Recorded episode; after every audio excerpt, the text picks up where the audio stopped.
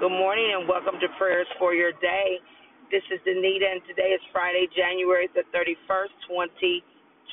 As always, I give thanks to God for you, for what He is doing in your life and in the lives of your loved ones, all of those who are connected to you directly and or indirectly. It's a blessing for us to be here today. It's a blessing that um, anytime Monday through Friday from 7 a.m. to 8 a.m.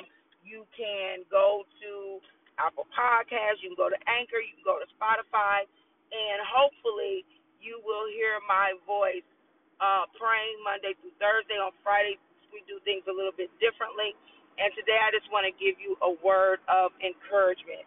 We know that there were a lot of people who started out with us in this 2020. They were just as excited about 2020 as we were. They were looking forward to what 2020 would bring, just like we are today. But for whatever reason, reasons that we don't understand, reasons that are beyond our control, reasons that we can't even fathom, they're not here anymore. And there are families grieving as a result of that. And one thing that I've thought about over and over again is that if the Lord decided to take me out of here today, what is my legacy? What is the inheritance that I've left for my children? What would people say about me? Now, in the outer the outer world, my outer circle might say a, a lot of things about me positively because we have a tendency as people to show certain certain parts of ourselves to certain people. That's why they say you never really know a person until you get married to them because we have a we have a way of, of, of showing our best side to certain people. Whereas the people that that are closest to us have a tendency to know us the best. So in this I often think what would not only people on the outskirts of my life say about me, but what would people who are closest to me say? You know, what would my parents say about me? What would my sisters say about me? You know, what would my children say about me? What would people say about me? Because the word of God says that the the harvest is plentiful, but the laborers are few. And what that basically means is that there is work to be done in the kingdom, in the house of the Lord, and then there's work to be done in the earth. The word says, let it be on earth as it is in heaven, meaning that we can command the earth to do what heaven has already called it to do. But that means we have to do something in the earth the work is plentiful. The harvest is plentiful. Every time we cut on the news and we learn that there's another murder by a young person, by a young person, and a young person is murdered. The work, the, the work, the harvest is plentiful, but the laborers are few.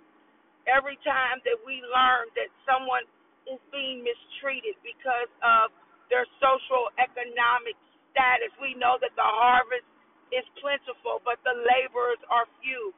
Every time we hear that the child has been abused or bullied, we know that the harvest is plentiful, but the laborers are few.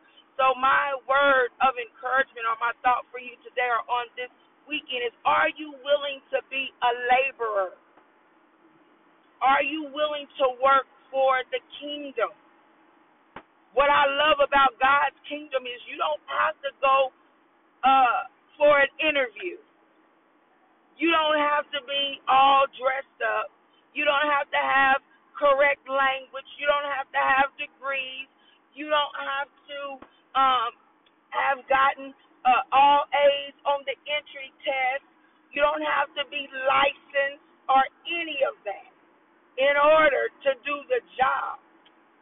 I love about God's kingdom about the work that God would have us to do. All we have to do is apply.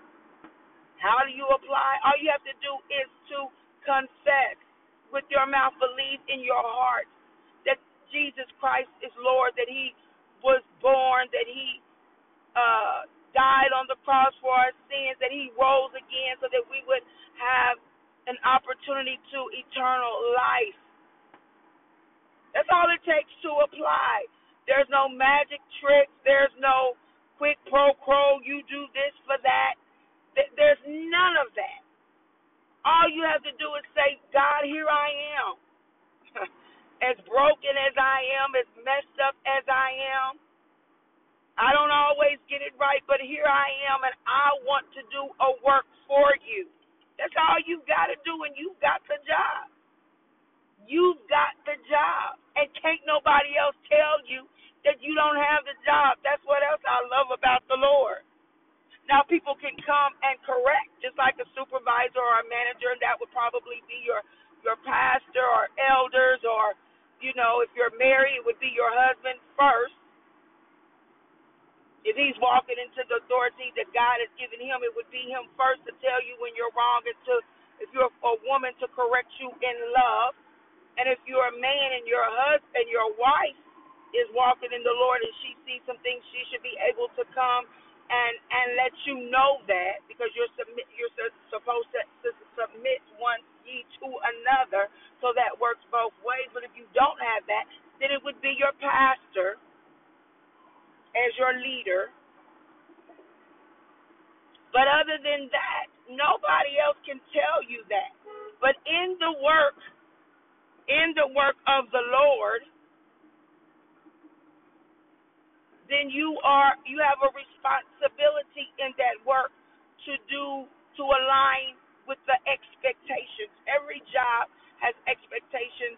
Every job has roles and responsibilities. Every job expects certain things from you.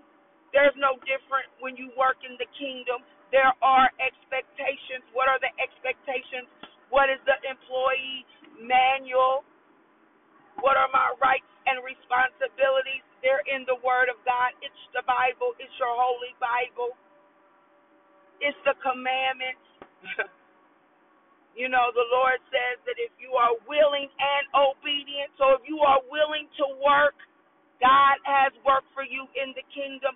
If you're obedient, if you're willing to do what the the employee manual says, then you've got rights in the kingdom.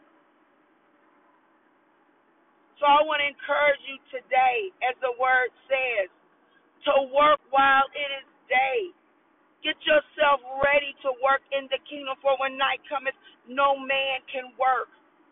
You think Kobe Bryant knew that night was coming? Absolutely not. Even sometimes when the doctor says you've got five months to live, we we've known and we've heard testimonies of people that have lived well beyond that. Because when night comes, no man can work. Night season could be old age, where you physically don't have the capacity to do what you used to do. Or night could mean death when you're called in. And none of us know that. And none of us really know either if we will have the capacity. A lot of things happen where it doesn't take people up out of here but they no no longer have the full use of their limbs. So or maybe, you know, the things that they used to do or the things that they used to say that could build up the kingdom, they can no longer do those things. They have to do something else. Doesn't doesn't mean that they're not usable anymore. So I want to encourage you in the Lord today to work while it is day. To know that the work is plentiful you don't have to interview for it. You ain't you don't have to go back to school for it. To know that you got the job if you apply for it. And to know that with this job, just like with any other job, you've got an employee handbook. You've got rights, and with your rights, you've got responsibilities. Be blessed. Have an awesome weekend. Be safe traveling mercies to anyone who's out and about on today and on this weekend. And I plead the blood of Jesus over you and your family. I declare and decree peace and prosperity over your life. That may or may not mean wealth when I say prosperity, but that you be rich in your spirit, man. In Jesus' name. Bye bye.